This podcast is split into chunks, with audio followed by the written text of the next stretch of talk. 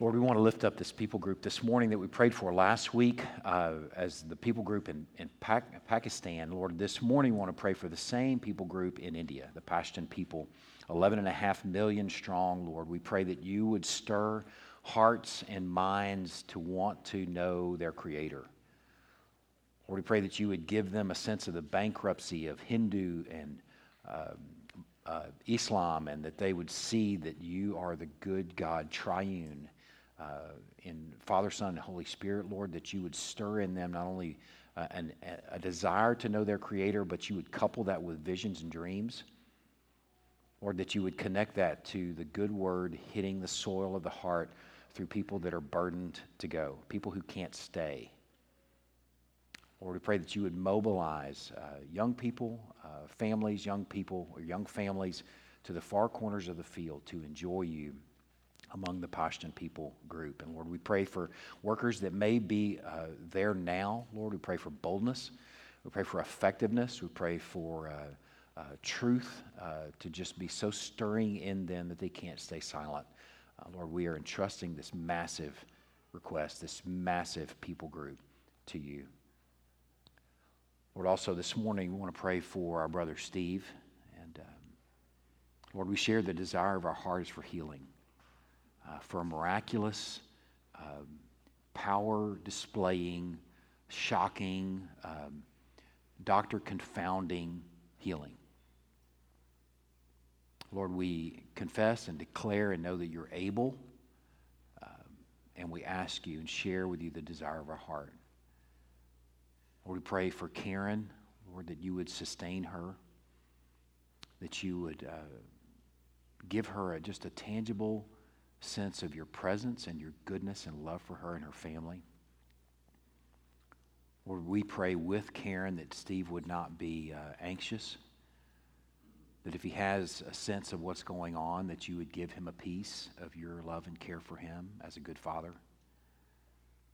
Lord, we pray that you would give Karen somehow peace in whatever unfolds in the next few days. Lord, we are entrusting this dear family to you. Lord, lastly, this morning, I want to pray for this church family. We celebrate what you are doing and what you can potentially do through the local churches of our community. And this morning, Lord, we ask you that you would bless us. Lord, I ask that you would bless us with fidelity, that we would be attentive, that we would be faithful, that we would be mindful, that we would walk in the mercy that was won for us through the work of the cross, Lord. Lord, we pray that you would guard us from ever just getting a check in the block of going to church, but that instead we would be the people of God. Lord, we pray that you would bless these few minutes that we have together and stir our hearts to walk faithfully with you as a people. In Christ's precious name we pray. Amen.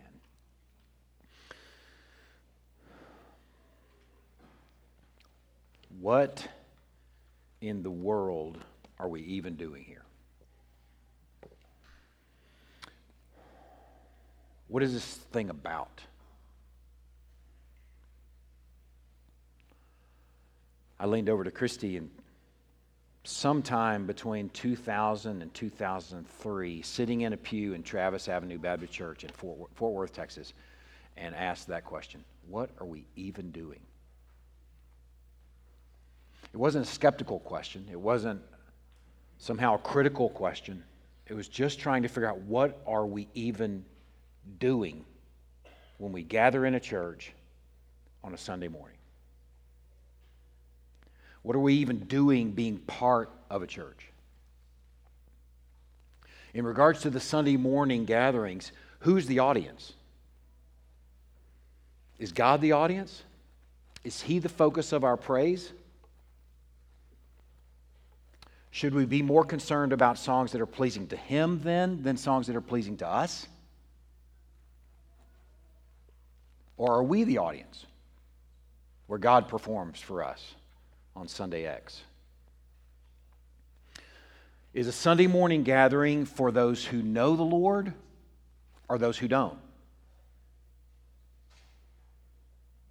It's the message aimed at those who are walking with Christ and need to be equipped, or those who don't know Christ, and God may open the eyes of their hearts through Sermon X. Can both of those be accomplished in the same sermon? These were questions that Christy and I were thinking on in that window, 2000 to 2003, questions that we've carried into the last 18 years here.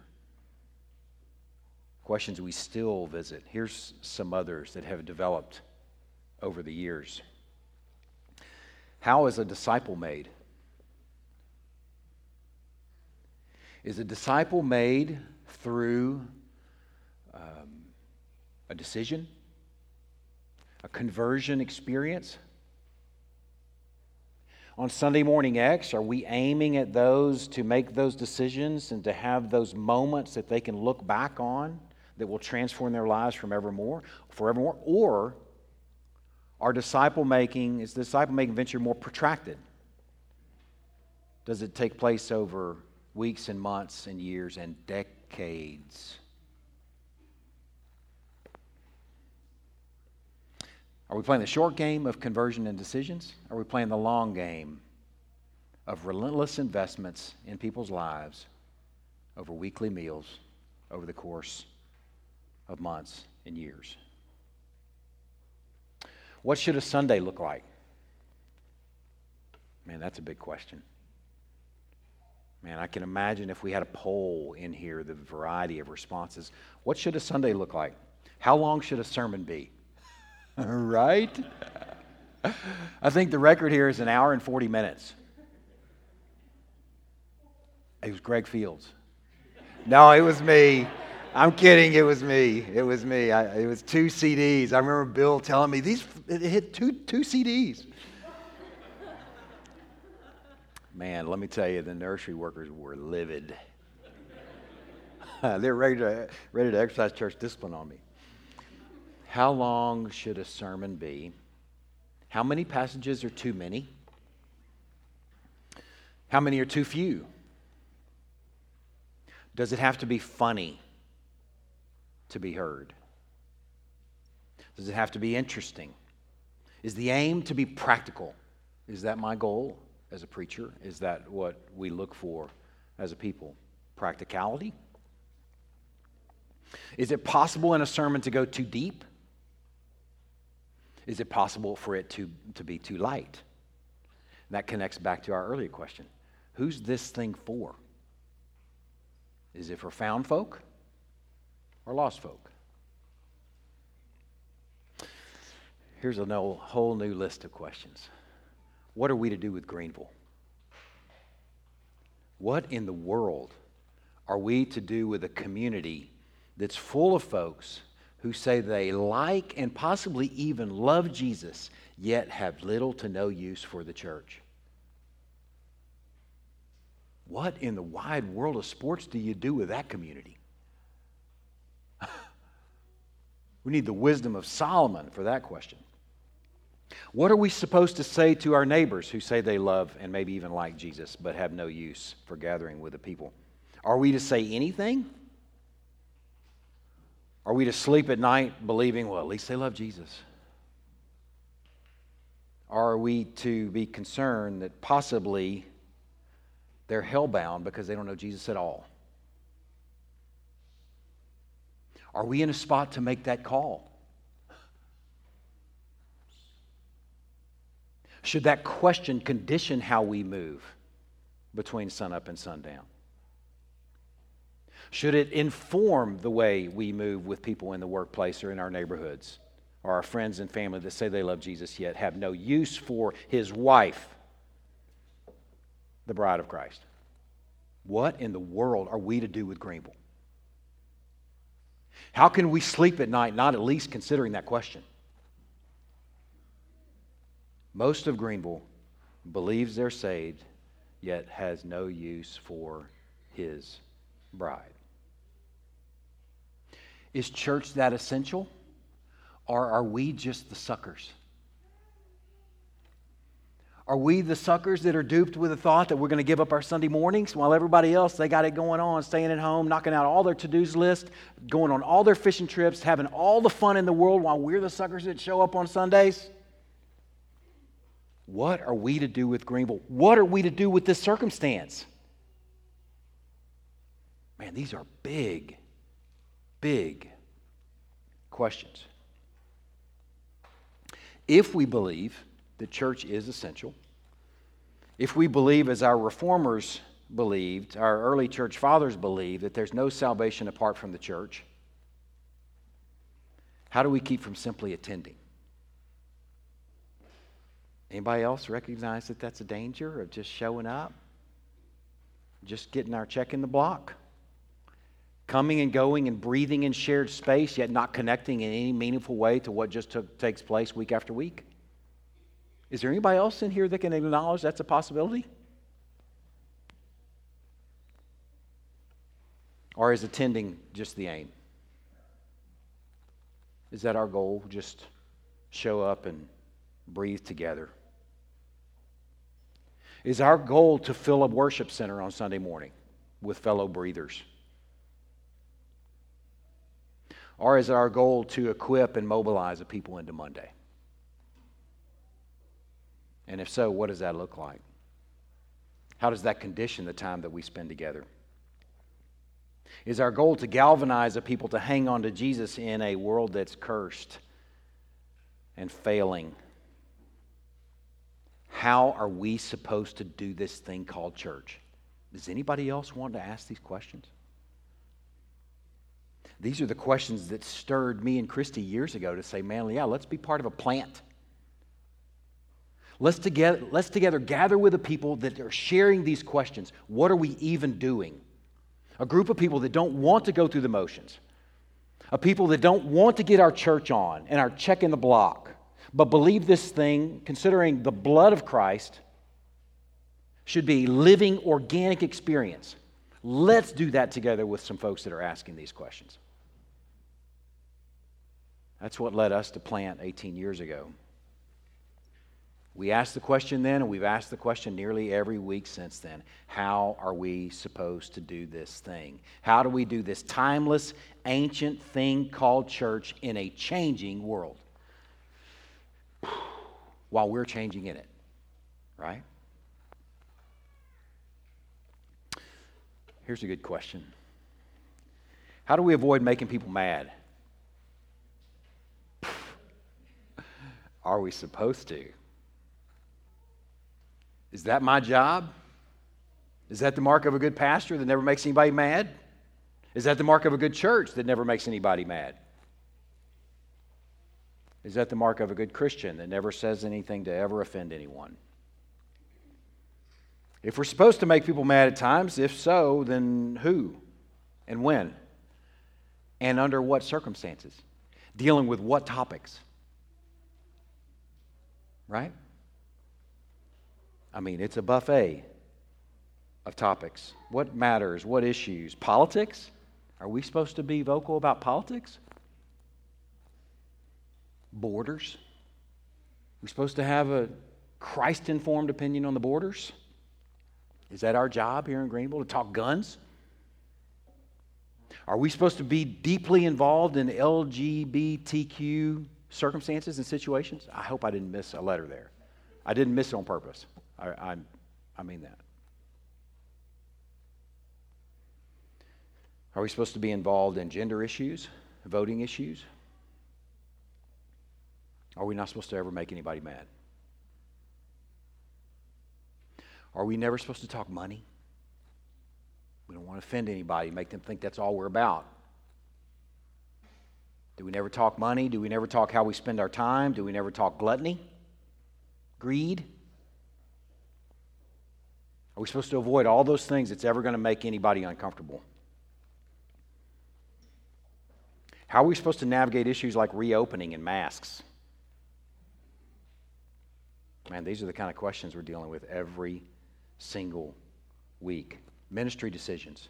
Is our goal to never make anyone mad? Music choices. right? How many churches have had arguments over music choices? Is that our goal? To just avoid all conflict ever? How do we contend and compete with other activities? How about that question? How does the church contend with and compete with all the other activities that are out there? Are we supposed to bring these up? Or are we supposed to avoid those topics and let the Spirit change people's hearts? That's the kind of questions that we're thinking on and chewing on and considering. In what way or at what point are we how the Holy Spirit is speaking to others? What gives us the right? Right? At what point did maybe Isaiah and Ezekiel and Jeremiah say, can you let the Spirit do this talking for me because I'm not really interested? I'm taking a beating. At what point is the church supposed to deal with these kinds of issues? When does a sense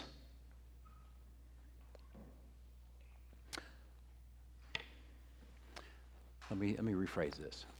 When does a season of extracurricular activities and interests become full-fledged syncretism and apostasy? At what point does just a short season become a life apostate? And at what point do the shepherds have a responsibility to speak up? Man, these are hard questions. If I'm answerable as a pastor to the living God for the souls in this church with four other men, if we together are answerable, how are we supposed to do this thing with so many opinions on so many different things?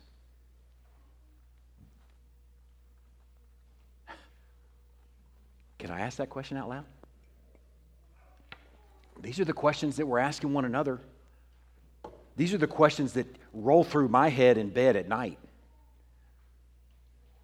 How in the world are we supposed to do this thing?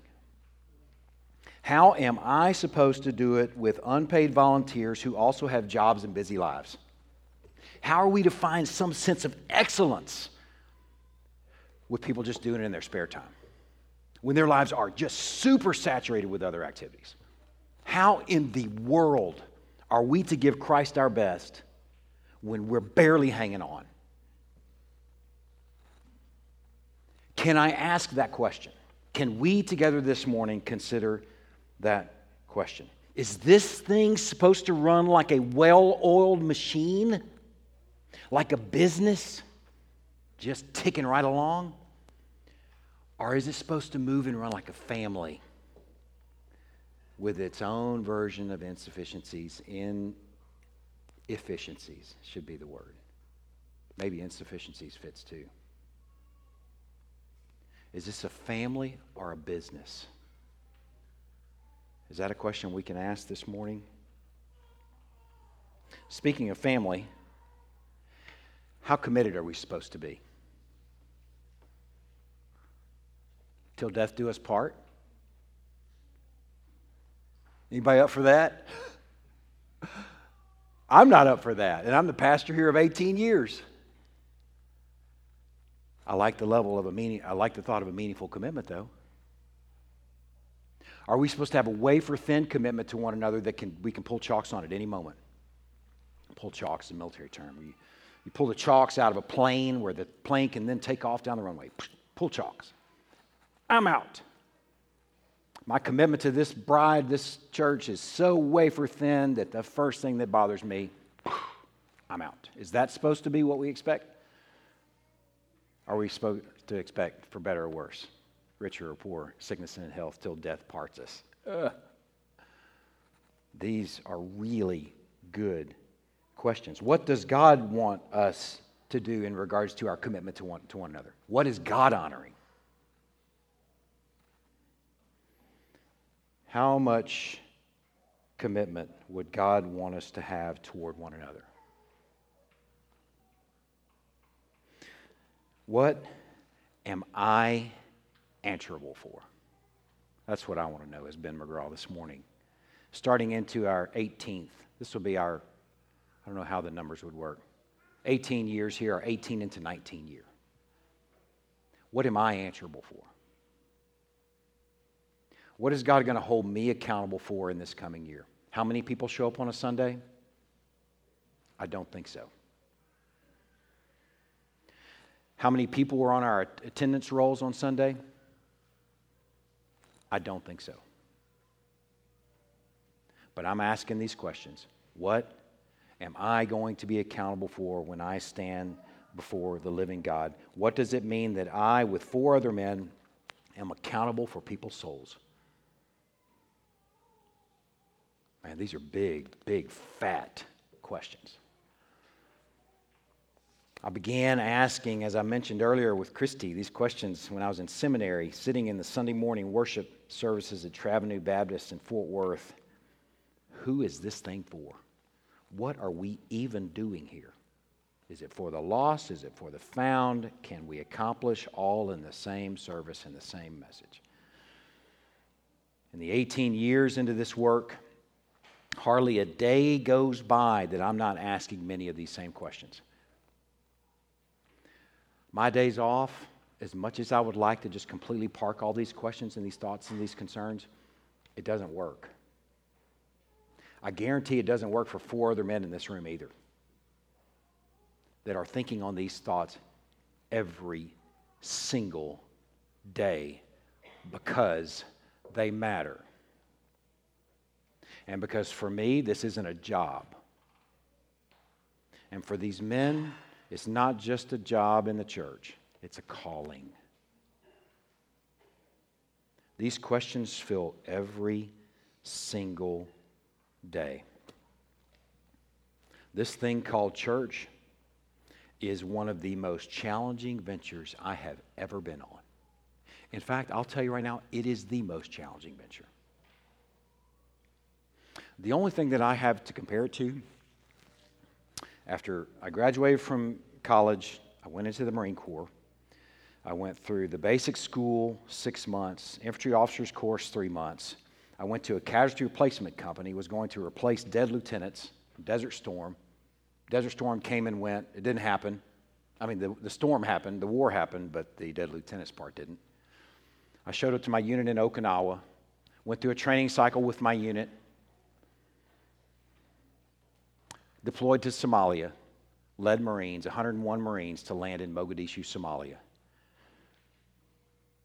This is harder than that. By a mile.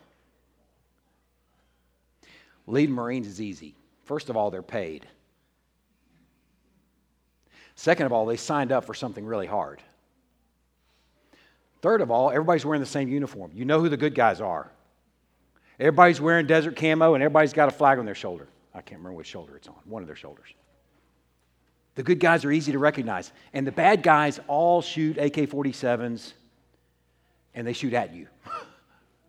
They're easy to identify. Church work, though, gracious sakes alive. Which way do we look? When do we duck? In church work, unlike the Marine Corps, we have an agent who will do everything in his power with an invisible army who's been at this for thousands of years to foil every effort. It's the hardest thing that I have ever put my hand to. Anyone who doesn't believe in the devil and in demons, this invisible army that I'm talking about, should devote his life or her life to church work. And guess what? You will meet him. You will meet him often. He will do all that he can to foil every effort, right?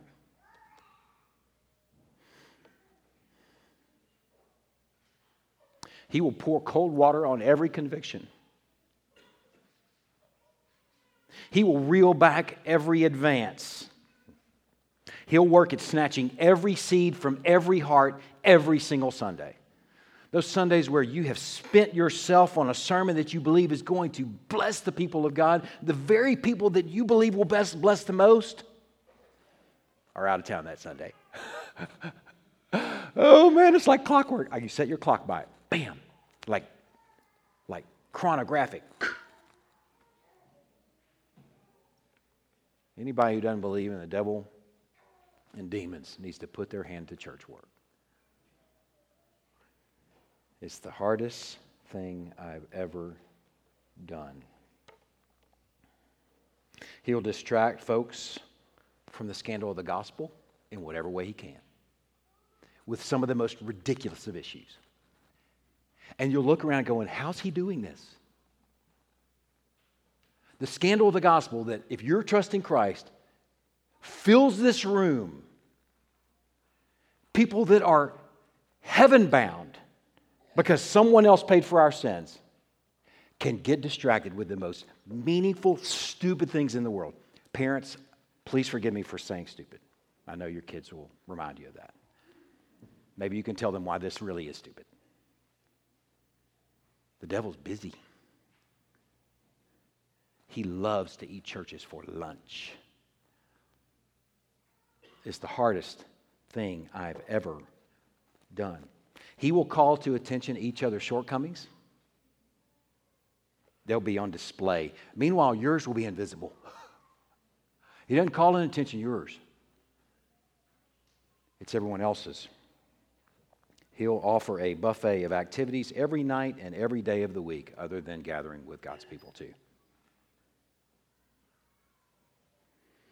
This is a challenging, challenging work. It's because of these many challenging questions that we as a people yearly recommit to do this thing as best as we can. As best as we possibly can. Because the difficulty of this great work, and because there's a very real agent doing all he can to thwart the work, we make a yearly effort to recommit to this thing. We believe together because of the importance of it in the span of eternity. I want you to hear that.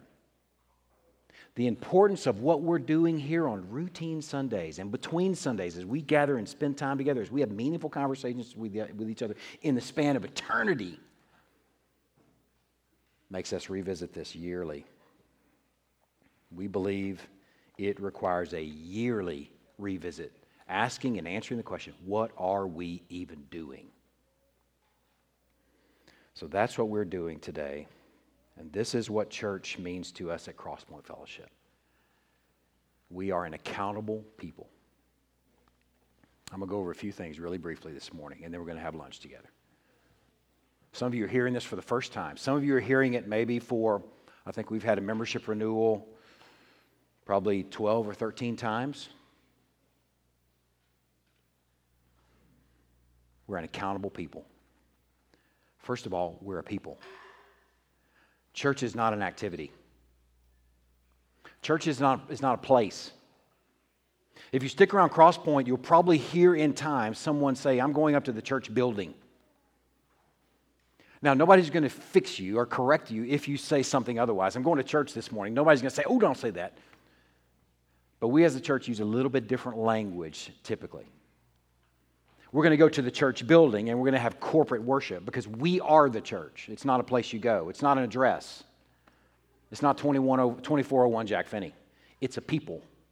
It's an identity. It's not an activity. If it's an activity, it can be bumped from your schedule with all the other activities that you have to do. If it's an identity, though, it shapes your whole schedule. It shapes how you move because it's who you are. That's what we are. We are a people. 1 Peter chapter 2 verse 9 says we are a chosen race, a royal priesthood, a holy nation, a people for his own possession, so that we may proclaim the praises of the one who called us out of darkness into his marvelous light.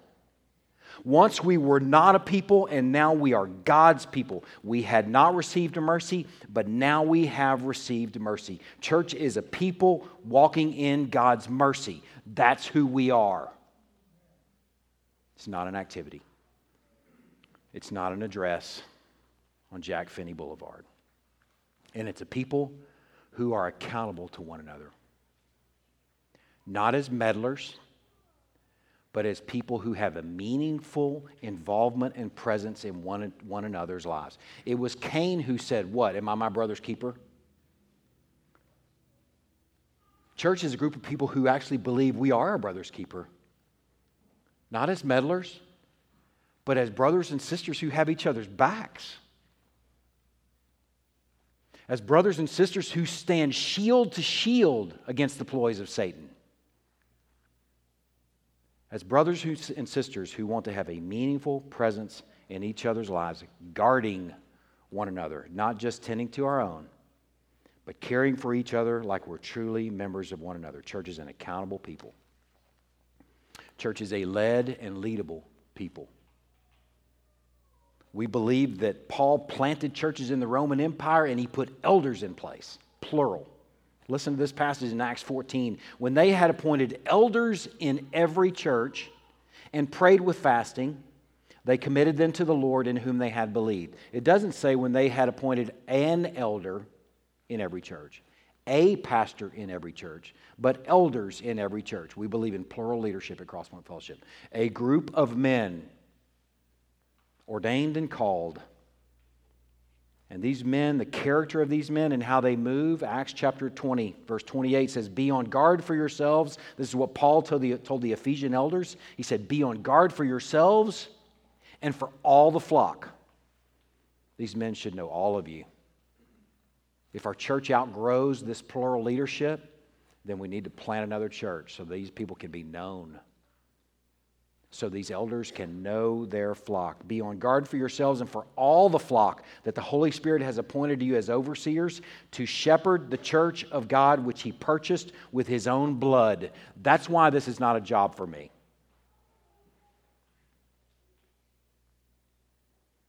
Because you were blood bought. And according to my calling and the calling of four other men, we should give you our best. Blood bought. It's not a job. It's a calling. The men in the early church and the men in this church are answerable first and foremost to guard and preach the message. First and foremost. The administrative stuff matters. Let me tell you, the administrative stuff matters. But first and foremost, our job is to guard and preach and teach the truth about Christ. And then to do the very best we can to walk that out with you, right next to you, in a way that's genuine, in a way that's available, in a way that's attentive. I believe then in the early church, as I believe now, this plurality, this group of elders is better and wiser as a group of men than we would be by ourselves. Rather than just one guy together, we have a wisdom that is a complement of each other's. We have a gifting that complements one another. Together, we have something that each of us don't have individually. The men then and the men now are charged with knowing and shepherding people as best they can, while being themselves real men also. Real men with finite energies and finite time. Men that are bound to the same constraints that you are. Men that are not superpowers, superhuman. Men that are made of the same stuff you are. Also, with the exception of me, unpaid. Volunteers. Running on calories and calling. That's it. Calories and calling. The church is led by Christ-adoring, God-dependent, human elders. And as we believe the church is to be led by a group of gentle shepherds, we believe too the church is to follow those leaders. We believe that with everything in us. The congregation is to follow the Lord or to follow the leadership of the church as they follow the Lord, like a wife follows the Lord as she submits to her husband. She's aiming at Christ while she follows the leadership of her husband, and she honors him in doing so. And that's what we believe, the same circumstance with the local church. And as disappointing as a husband can be at times, man, 4 other guys I know would raise their hand with me right now if I asked them. We'll disappoint you. But you follow the Lord as you follow their leadership. Hebrews 13:17 says, "Obey your leaders and submit to them, for they're keeping watch over your souls." That's what's at stake here. As those who will have to give an account, let them do this with joy and not with groaning, for that will be of no advantage to you. The church is led and leadable. The church is taught and teachable. We believe the church is to gather regularly for the equipping of the saints. That's who we're aiming at on Sunday mornings. We're aiming at those who know him, to equip you to share with those who don't. That's where we've landed as a church. Some churches land at the latter. Let's aim for those who don't know him. And Sunday after Sunday, maybe the guy that's filling this role as their teaching pastor actually has the gift of evangelism. And people may come to know the Lord week after week as they have altar calls, they have some of the things that may be more familiar to some of us. But at least for this church, he's called us week after week to equip the saints, to be salty, bright, and aromatic everywhere you go, to be able to share Christ wherever you go, as men and women of sincerity, to speak in Christ as you deploy into your neighborhoods and your workspaces on Monday, to come Sunday realizing I'm being equipped for this. I'm being readied and steeled and galvanized to enjoy Christ in every climb and place. That's our philosophy of ministry here anyway. We believe 2 Timothy 3:16 that all Scripture is breathed out by God and profitable for teaching, for reproof, for correction, and for training in righteousness. We believe it's sufficient for every good work. Like every good work. So what else do we have in addition to teaching the Word and preaching the Word? We're one-trick pony. That's all we got. But we believe it's sufficient. We believe it's powerful. We believe it's living. We believe it's active. So that's what we're going to bring week after week after week. And we believe, too, that this God's people at Crosspoint Fellowship need this diet. So much so that holidays and special occasions and maybe the occasional open weekend aren't viable sustenance. But we need a weekly diet. I believe as I prepare to preach each week that God's people want and need to hear the preached word. I believe that. And I also know that that will come in seasons. As sure as Paul told Timothy, there'll be seasons where it's in and seasons where it's out. That's not my business. That's not our business. The only thing we're called to is to keep preaching, big boy. Keep preaching. We're called also to be loved and loving. We believe God loved the world in this way, that he sent his only begotten Son, that whoever believes in him should not perish but have everlasting life. It is a surgical love. God loved the world in this way, like he loved the world with Noah and some instructions on how to build an ark, like he loved the world with a call to Abram, like he loved the world with David and the leadership of Israel, like he loved the world with a burning bush and a call to Moses to lead Israel out of Egypt. We believe God's love for the world is surgical, and especially in the person and work of Christ. So that's how we love one another, with Christ. You say you love your neighbor, but you're not going to share with them the goodness of Christ? I'm not sure that you do. It's how we love our neighbors. It's how we love our community. We provide for the hungry, fish, hands of compassion, meals on wheels, seeds ministries. We have many opportunities that our church is connected to, but those are coupled to the good news and the person work of Christ. That's how we love our neighbor. Surgically. and especially in the person of Christ. We believe loving others means an otherness to our movement, where we are conscious of other people's lives, that we're not just about getting ours and tending to our own needs, but that we're sacrificial with our time, money, and efforts for others, for orphans and widows, and some pure and undefiled religion. In our workplaces with those who don't know Him and aren't walking with the people. And in our communities, we want to be attentive to the hungry and the pregnant and alone and the needy. Rapha, fish, hands of compassion, seeds for the city, Bowls, a new connection to Bowls ministry.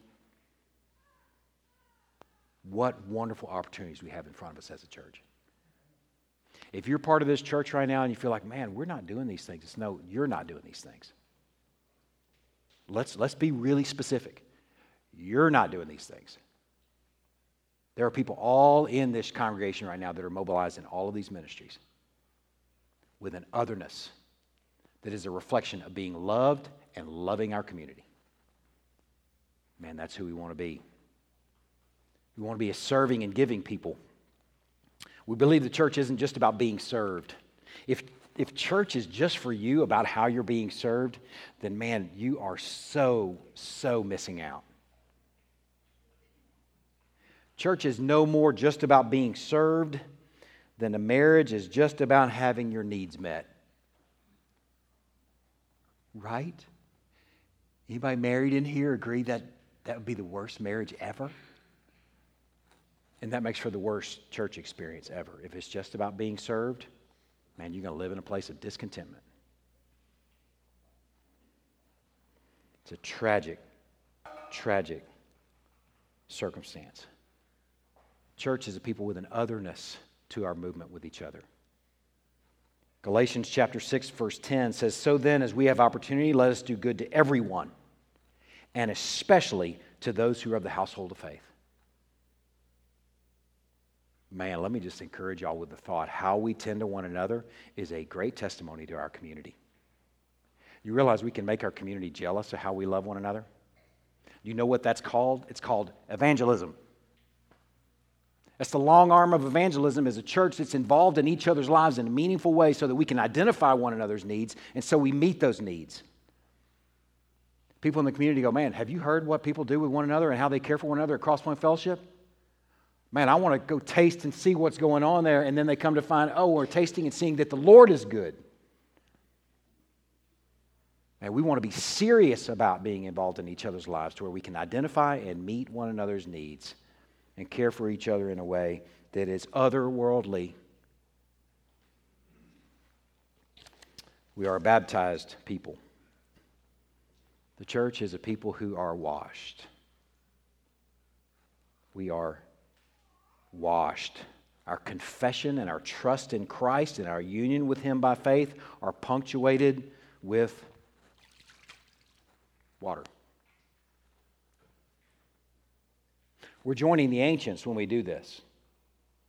When you submit to this, as your confession and trust in Christ is coupled with water, punctuated with water, you're joining Noah and his family as they survive the floods. You're joining Israel as they crossed the Red Sea on dry ground, and God delivered His people through the watery ordeal. You're joining the nation of Israel at the end of the wilderness wandering when they crossed the Jordan. You're joining Moses when he got in a tiny little wee ark and floated and survived in the Nile. You're joining Jesus when He was baptized. You're joining the disciples when they're in a boat in the middle of the Sea of Galilee in the middle of the worst storm ever. And Jesus says, "Peace be still." And He delivers His people through one watery deal after another. We're a washed people, a confessional people, trusting Christ, washed as He does with His people, just like He does with sacrifices, washed before they're placed on the altar, like He does with priests, washed when they're ordained. That's who we are, a washed, baptized people. If you're trusting Christ as Savior and Lord, if you're united to Him by faith and you've not been washed, then it's time. It's time. Lastly, we're people who sup together week after week after week. We're people who race to a good meal, a shared meal. We're a people who recognize it's a covenant meal. It's but a wee little snack, unimpressive. But it means so much. It's a covenant meal. It's our Passover meal as we enjoy the broken body and the shed blood of Christ. It sustains this people. It nourishes this people till Christ returns. Church is the most challenging thing I've ever put my hand to, but of all the things I've put my hand to, it's eternal. I love being a dad. I got three awesome kids that I love so much. I got a daughter-in-law now that I love too. But you know what? That's temporary. They're going to spend eternity in heaven not palling around with dad. They're going to spend eternity in heaven enjoying their groom, Christ, because they're sons and daughters of the High King of Heaven more than they're sons and daughters of Ben McGraw. And you know what else? I love that woman right there with everything in me. But this is temporary too. My marriage matters so much to me, and man, I do it so poorly so often. But it's such a relentless blessing. God is so good to us. He's sanctified Ben McGraw so much in our marriage and continues to. This is a treasure. But this too is temporary. We're not going to be married in heaven. This thing we do together, this thing that we just can just show up and just get a check in the block, this thing that can be a routine week after week that we can come and go and just breathe together, is eternal. We're week by week enjoying a risen King who's a being. We're not just together collecting and gathering and considering a few ideas. We're engaging a being, and we're preparing ourselves for eternity. We're on an eternal journey here in the life of the church. That's how important this is. Family matters. Man, doesn't it? Whew, I hope you hear that at Crosspoint. Marriage matters. But gracious sakes alive, this thing is an eternal experience that we're on together. How we move together, what we do with one another, how we minister to each other, how we treat one another, how we walk in grace and mercy with one another. Those are all eternal matters. We're part of an eternal bride. She doesn't get parked when we die. The church just continues on with our Lord in a new heavens and new earth. Man, I don't know how to say this is any more important than that. So it calls for a real and meaningful commitment.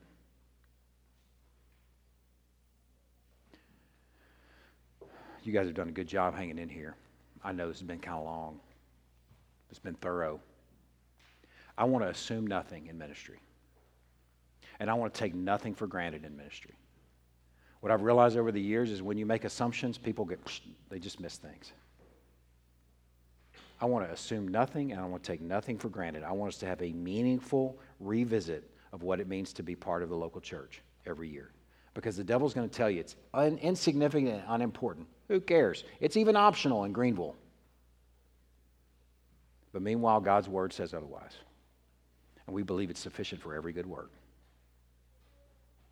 Man, this matters. This matters. Real and regular commitment. And that's what we're doing today, April 25th, 2021. Let's do this in faith together, asking Him to hold us close to Him and each other this coming year. Let's ask Him together to bind our wandering hearts to Him, to Thee. And let's ask Him together that He would be glorified in and through us this coming year. I want to ask that we can do this together in faith. We have two new members to present this morning, and we want to present them actually before we have our supper. Let me give some instructions. Phil, you can come on up. Robin, why don't you join him? Morris, you can come on up. Melissa, you're next. Hang tight. Just be ready. We're going to introduce Phil and Melissa here in a moment. But what I want to do, I want to give a little instructions while we're sort of gathering up here. Morris is going to introduce Phil. We're going to break up as we're going to have a time of worship. It's going to be instrumental here for a little bit. where you can come up and you can gather here at these tables. These tables are going to be manned by our elders, and they're going to distribute the elements to you. And as the Lord leads, you can drop your renewal card in that little basket there and spend a moment in prayer together as a family. If you came here as a young adult or an individual or a single or you're by yourself today for some reason, then please let's connect it with another family and come up together. You shouldn't go up there by yourself. We'd like you to gather as groups as you can. Spend just a few moments in prayer up there. Take the supper together, and then you go ahead and be seated. I'll go ahead and turn it over to Morris. This is a picture of what...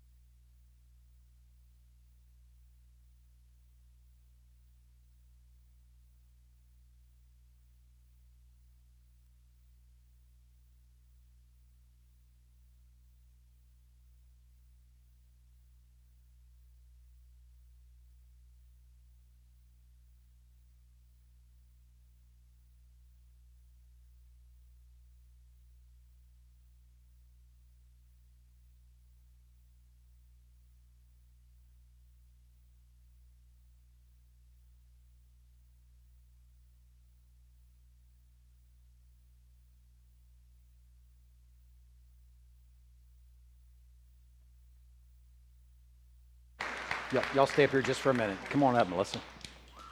Melissa, come stand right here if you would. Wow. Miss Popularity here. Wow. Phil, we're glad you're here too. What's up, people? Melissa is, she's from San Antonio. Christy and I had the chance to visit with her on our porch on Friday. We spent some time just getting to know her some. She's from San Antonio. She went to undergrad and graduated at Abilene Christian. Both, okay, and she works at Bowls, as I think we heard the Bowls section over here. Woot woot! We're glad y'all are here. Yeah, have your little team. Did you tell them to come? Even with signs. Listen, one of the things I want to share with you a little bit about Melissa. She had an early faith journey. Grew up in a Catholic home. Had an early faith journey as a middle schooler. Some exposure to the good news of who Christ was and what he had done for her. And at that point, maybe some early gestures of faith, but it was in college that I think she would represent that she really came to know the Lord. And she's continuing to come to know the Lord. That's the thing that I enjoyed about hearing Melissa's story, is she's a work in progress, as I think we're all supposed to be. That's what's really cool about hearing her share her story. It's not punctiliar. Can I use that word? It's not like done, one and done. It's like a migration movement into a walk with the Lord. She loves the Lord. She has an appetite for his story, for the story of God and his people. She wants to know and be known. She wants to connect in a meaningful way to the local body. She is just really hungry for the storyline. That's one of the things that I enjoyed hearing from her. She's meeting with Tracy Fields weekly and being discipled by Tracy. She's making quality investment in people's lives at Bowls. I want just to, together we should just thank the Lord that the Lord's brought Phil and Melissa to be part of us. And I want to pray, and as I pray, then y'all can just be ready to come up in groups and just maybe kind of distribute yourselves over the course of this time. This half of the room could go to this side because we're a little heavier weighted in the room for one table that's equally set up as this table. And if we need some more Lord's Supper things, we'll bring those out in a moment. But I'm going to pray, and then y'all, as the music plays, y'all can go ahead and start to move up to the tables on your own as the Lord leads you. Lord, we are so thankful for Phil and for Melissa. We're so thankful for your faith work in their lives. They are trophies of your grace, Lord. We are thankful that you've drawn them to be part of this people, that Phil and Robin are a couple, and we're so thankful that they're here together. Lord, we pray that you would use Phil to bless the saints. We pray that you would equip Phil to take your word and your aroma and your good news, that he would be a man of sincerity that speaks in Christ where he goes. Lord, we pray this also for Melissa, that you would equip her to just enjoy you out loud in every climb and place. Lord, we are entrusting them to you and so thankful that you brought them to be part of this people. We pray these things in Christ's name. Amen. Thank y'all. Y'all can be seated. Y'all come on up as the Lord leads y'all.